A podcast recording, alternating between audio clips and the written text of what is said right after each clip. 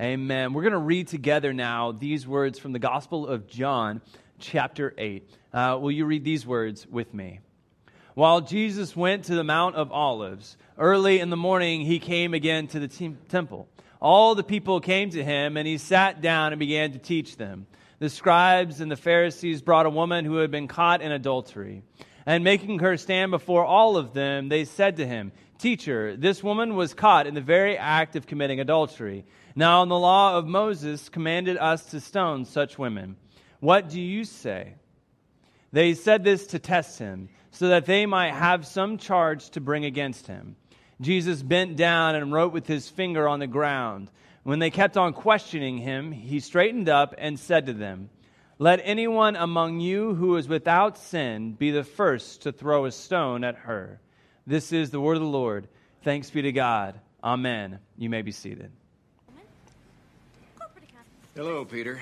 What's happening? Uh, we have sort of a problem here. Yeah, you apparently didn't put one of the new cover sheets on your TPS reports. Oh, yeah. I'm sorry about that. I, I forgot. Hmm.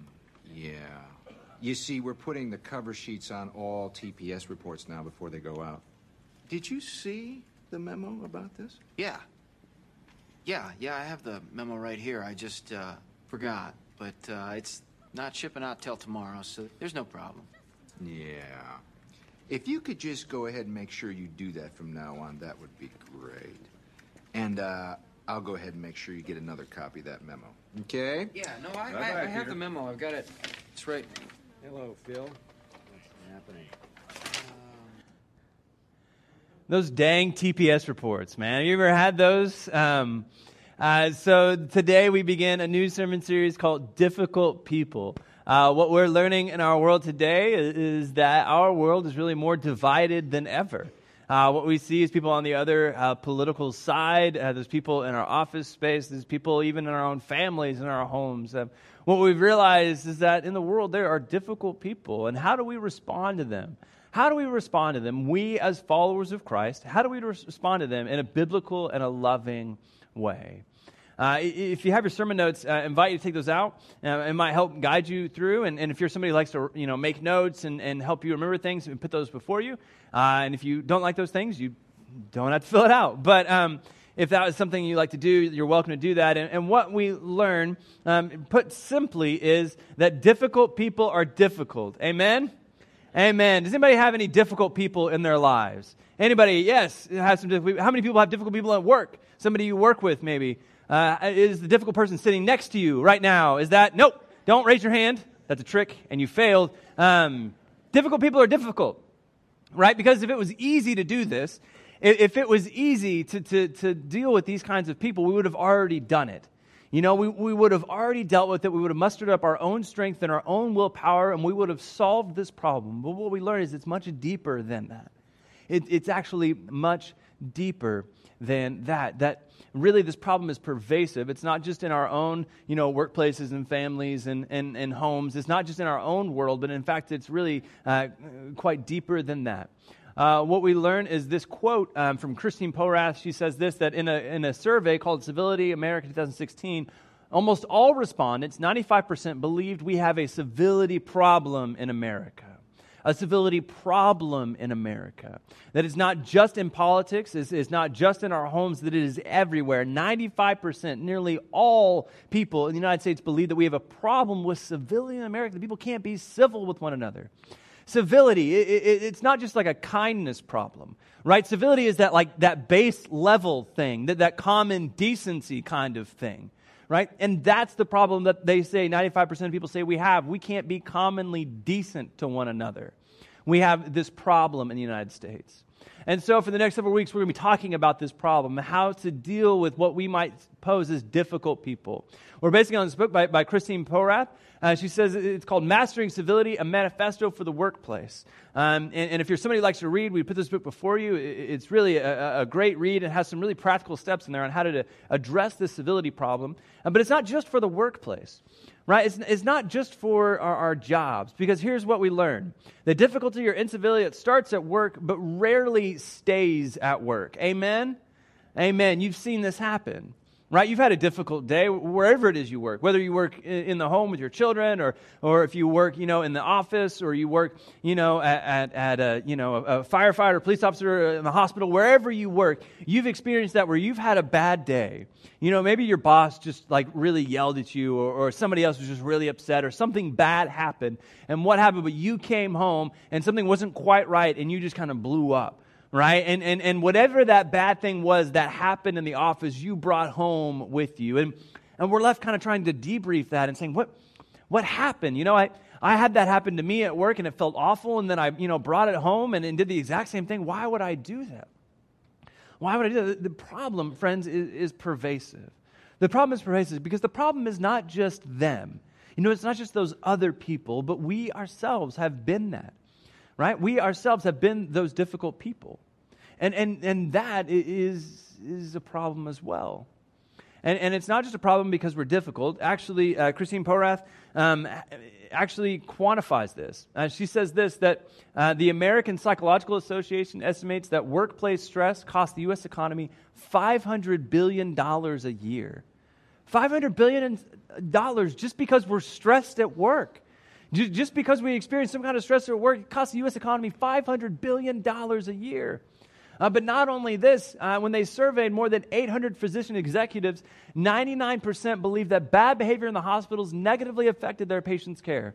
So the, the doctors believed that because of, of workplace quarrel or because something, somebody did something negative that negatively affected somebody else in the hospital, that resulted in negative results of a, of a patient's care. Put simply, bad people kill. Amen?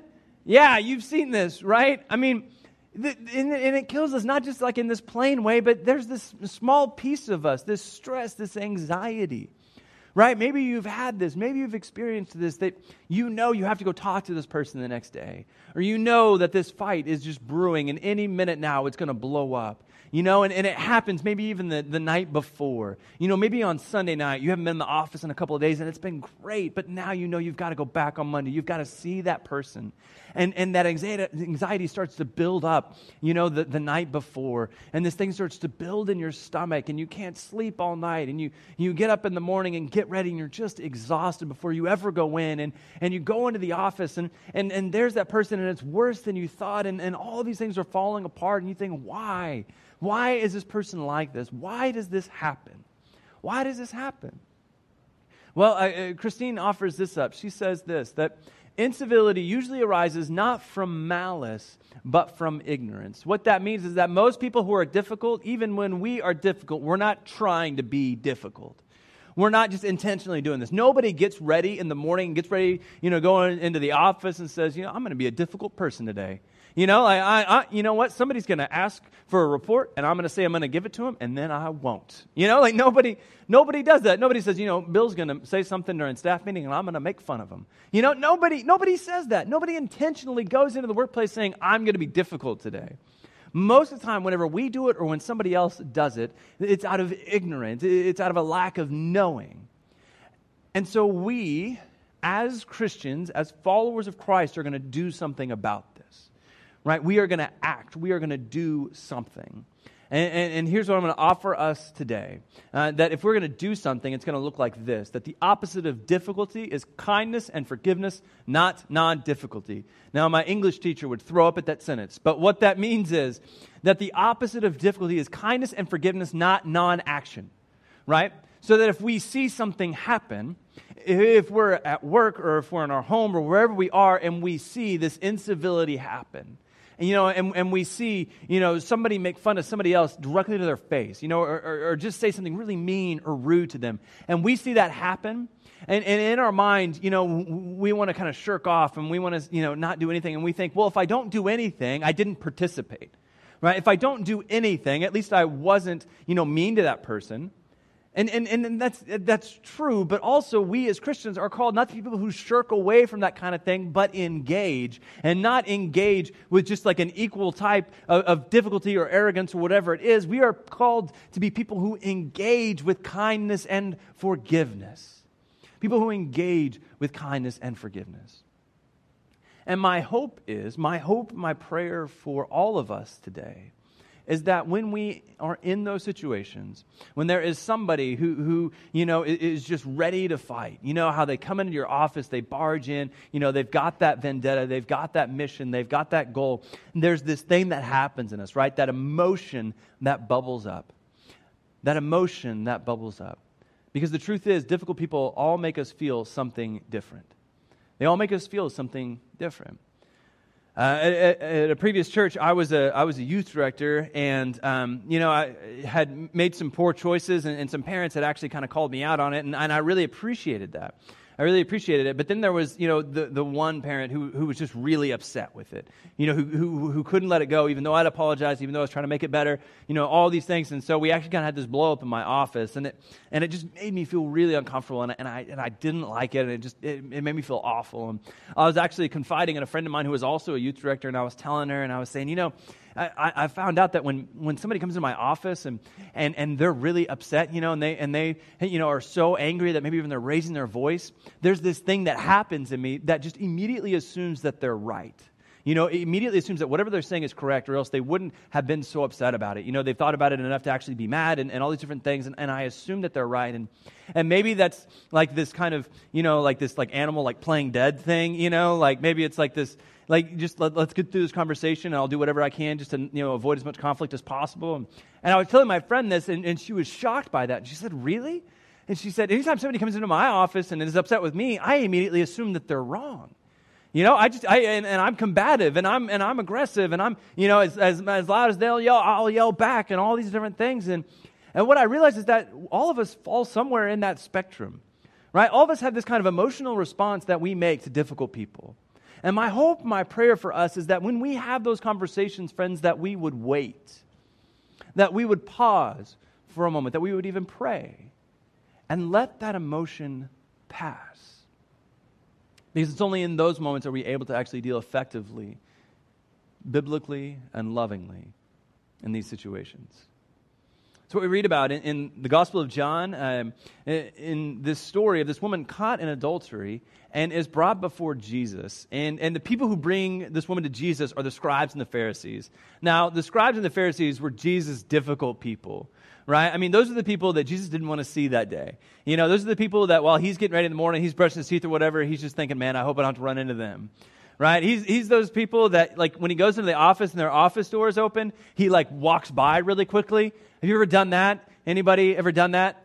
Nobody. You all are really good people. You come to church on Labor Day weekend and you've never avoided anybody in your life. Way to go. Um, no, these are the people that Jesus, you know, wanted to avoid. He wished they wouldn't be there. But they were the ones who kept following him everywhere he went right? And, and every time they saw Jesus, they kept asking him questions. And they asked him questions to try to trick Jesus. Because all the time they're trying to figure out what can we charge this guy with? What can we bring him up on? And, and, and what is he going to do wrong that we can finally catch? And so they try this. They bring this woman before Jesus. And we read it in the Gospel of John uh, that the scribes and the Pharisees brought a woman who had been caught in adultery, and they made her stand before all of them. And they said to him, Teacher, this woman was caught in the very act of committing adultery. Now, in the law of Moses commanded us to stone such a woman. Uh, now, what do you say? They said this to test him, so that they might have some charge to bring against him. And Jesus bent down and, and wrote with his finger on the ground. So, so they catch this woman, they bring her before Jesus. They say, What do you want us to do with her? And Jesus stops. He stops. He, he doesn't respond. Well, why? Because Jesus could see exactly what was going on in that moment. Jesus knew uh, that this was a test. Uh, this was not to solve a legal issue. Th- this woman is brought here to test, to try to trick Jesus, not to solve a legal issue. Now, how do we know that? And we know with absolute certainty this was not trying to solve a legal issue for one main point. Now, where was the guy in this entire thing? Right? Where was he? Uh, the scribes and the Pharisees are quoting Leviticus chapter 20 that says when two people are caught in the act of adultery, that both the man and the woman are to be brought before in trial and charged with stoning to death. That both the people, the man and the woman, and this is supposed to happen. And so if the scribes and the Pharisees were so concerned about the law of Moses, then they just conveniently forgot about this guy. They, they conveniently forgot that they were supposed to bring this guy up before the, and, and bring him up on charges as well. They forgot this. And so, and so Jesus sees them coming up. He sees them coming up, and And, as they're bringing her up, he immediately recognizes what's going on. And so when they ask him the question, when they ask him the question, instead of responding immediately, Jesus writes on the ground. And, and what is he doing? I mean, is he, is he doodling? Is he, is he writing notes? I, I, I don't know. But he, what he's doing is taking a minute. He's pausing because he knows that in that moment he doesn't have to respond immediately. He doesn't have to respond immediately. My hope, my prayer for all of us, my hope, my prayer for all of us is when we're in those conversations where it's emotional, where someone is upset, when something is happening and they say, You have to do this right now, that we would know that there is always time, that we can pause, if just for a second, and let that emotion pass. That's what Jesus does he pauses for a moment and he, and he writes on the ground. And he writes on the ground long enough for the scribes and the Pharisees kind of look around and then like ask Jesus the question again. You know, and, and they try to remind Jesus that they're standing there. And, and so they keep on questioning Jesus, and Jesus finally straightens up. And he says, Let anyone among you who is without sin be the first to throw a stone at her. Let anyone among you who's without sin be the first to throw a stone at her. Now, I don't know what Jesus would have said had he responded immediately. You know, I, I believe it, Jesus was fully God and fully human. That, that he, was, he was flesh, he was God with skin on. And, and, and I'll be honest, a lot of times that confuses me. Right? I, I don't know exactly what that means. And so I wonder if in that moment, when the scribes and the Pharisees brought the, the woman to Jesus, if he would have responded immediately, would it have been that 100% man thing that responded, that emotional response? Might he have said something that he regretted? But Jesus paused. He stopped for a moment and let that emotion pass. And because he paused in that moment, he was able to say this Let anyone among you who is without sin be the first to throw a stone at her. That's not in Leviticus, that's not in the Bible. That's not in the Old Testament, their Bible. Jesus was able to pause in that moment and say, Let anyone who is among you without sin be the first to throw a stone at her. I wonder, friends, how many times have we missed an opportunity to say something like this because we responded immediately?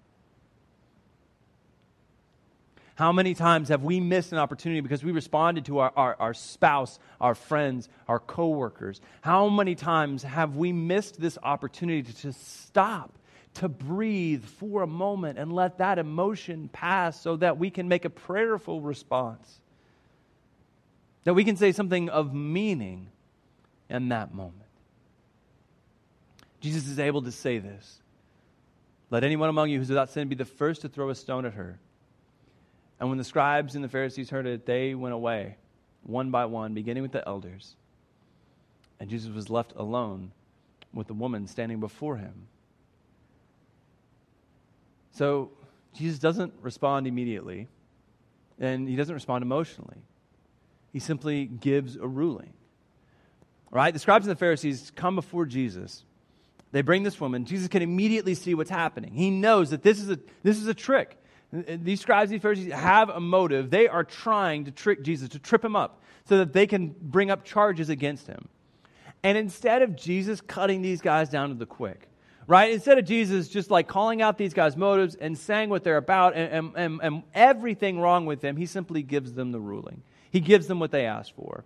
How many times, you know, there's that piece of us, that, that thing deep down in us that really wants to cut that difficult person down to the quick right? You know, you, you envision it in your head and you're like, one day I'm really going to tell that guy or girl off. You know, one day I'm really going to explain, you know, everything that's wrong with them, everything that's wrong with their marriage, everything that's wrong with their children, everything that's wrong with them. One day I'm really going to tell that person off.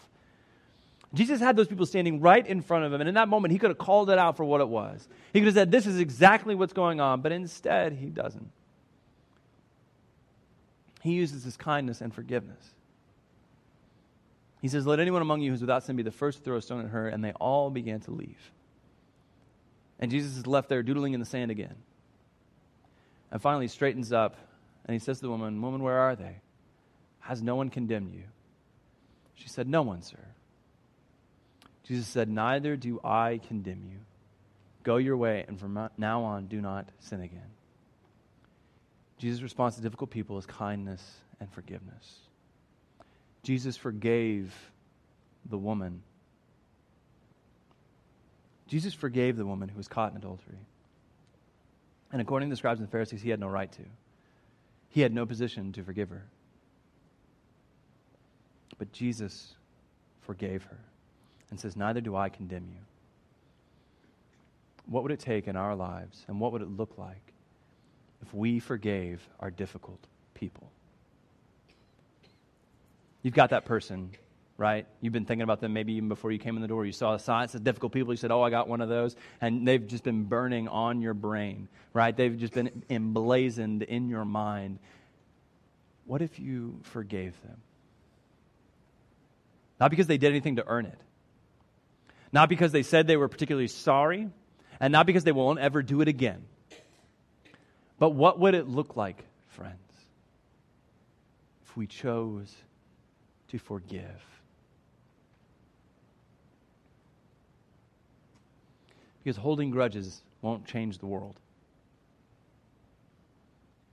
Keeping score keeping a tally of every time anybody has ever wronged us will only make us sicker.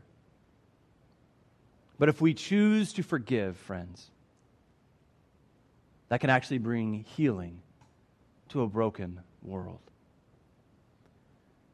So, my, my hope and my prayer is that we would start doing this. We would be people of kindness and forgiveness, even in the face uh, uh, of hate, even in the face of fear, in our workplaces, everywhere, that we would be these people of kindness and forgiveness.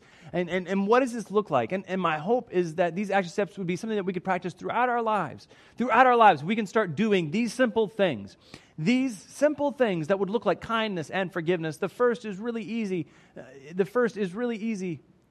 Smile uh, smile right? It's, it's, it's actually you know it's a good thing to smile. You look better when you smile. Everything happens. Actually we learned this too that the act of smiling itself lifts your mood boosts your immune system decreases stress lowers blood pressure and reduces your risk of heart attack. So smile. Let's all practice together. Ready? Smile. See? It, it, it's fun to smile and it's good to smile. And what we know is that, that, that there is this thing ingrained deep in our mind that tries to mirror the demeanor of the person in front of us. What that means is that if you smile at somebody, they are very likely to smile back. And even if they don't, you know, like you're going to live longer or something, you know, like it, it's, it's good. You should smile. You should smile because we are people of kindness and forgiveness. We have been forgiven of all of our sins through Christ our Lord, and that should make us happy. And so we should smile because of it. We should smile. And, and, and also, we should start doing this. We should start doing this. We should start to learn people's names. Okay? Learn people's names, especially at your work. Especially at your work. People who um, maybe you report to and people who report to you should learn their names. Uh, because you can't forgive them if you don't know their name. And it's a lot harder to be kind to them if you don't know their name.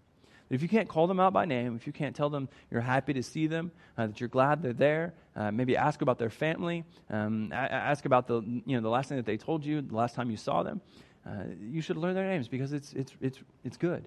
And it's a way to practice kindness and forgiveness. Now, here's the thing about learning people's names this is something you can't fake. Okay? You, you can't fake learning people's names because we've all been in that situation right? We've all been in that situation where, where somebody runs up to you and, and, and they're just so excited to see you. And they're like, hey, how's it going? And you've blanked on their name and you do that, hey, buckaroo, you know, like, um, uh, buckaroo, that's not my name, you know, like buckaroo, what is that? And uh, like we try to invent nicknames or something. No, just be honest about it and say, hey, you know, I'm, I'm, I'm sorry, I'm blanking on the name. Help me with the name. You know, help, help me with, with, your, with your name again. People like helping other people, and, and so help me with your name. And, and then uh, repeat it in that conversation. You know, as many times as you can repeat it, help remember that name so that when we learn people's names, it is easier to be kind to them. We can actually forgive them. We can practice these things. We can practice this kindness and forgiveness if we will learn people's names. And finally, I hope we will listen. I hope we will listen.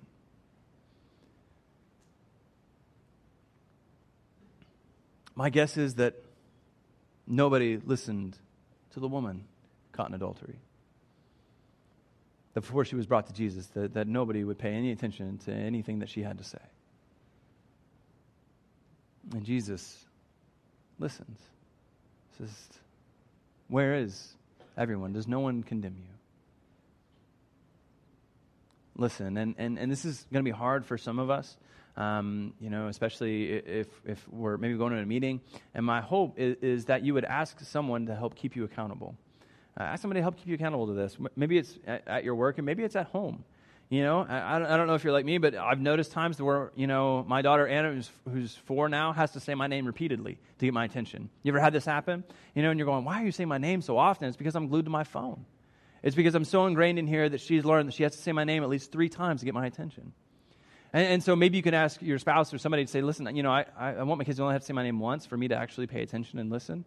Or maybe if you're going into a meeting to say, hey, you know, I, um, you know, I'd really like to listen in this meeting um, more than I more than I speak. At least maybe listen twice as, as often as I speak. And can you just count the times that I speak or that I interrupt somebody, and then and let me know how I did.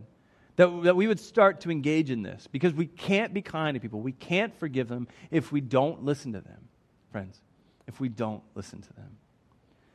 Again, 95% of people, 95% of people believe that we have a civility problem in America.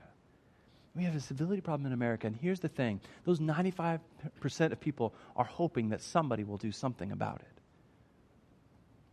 Nearly everybody sees the problem in our world that we are more divided than ever that there is more apparent hate and fear in our world than there ever has been before, that our world sees all of this going on and hopes and prays for somebody to do something about it.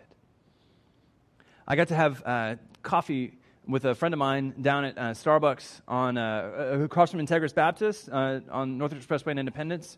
And if you've ever, um, you know, as I was coming out of the Starbucks there, uh, I, I, saw a man standing at the corner uh, with one of those signs at, at Independence and Northwest Expressway. And, and uh, you know, you, you, see this quite a bit, and they're always, you know, holding signs and, and uh, say whatever it is, right? You know, uh, need some help or, or, or whatever it is. And my hope, my prayer is that we would start to keep something in our cars to be able to give to them that I, that I think Jesus would give something to those people who ask. That's what Jesus said, right?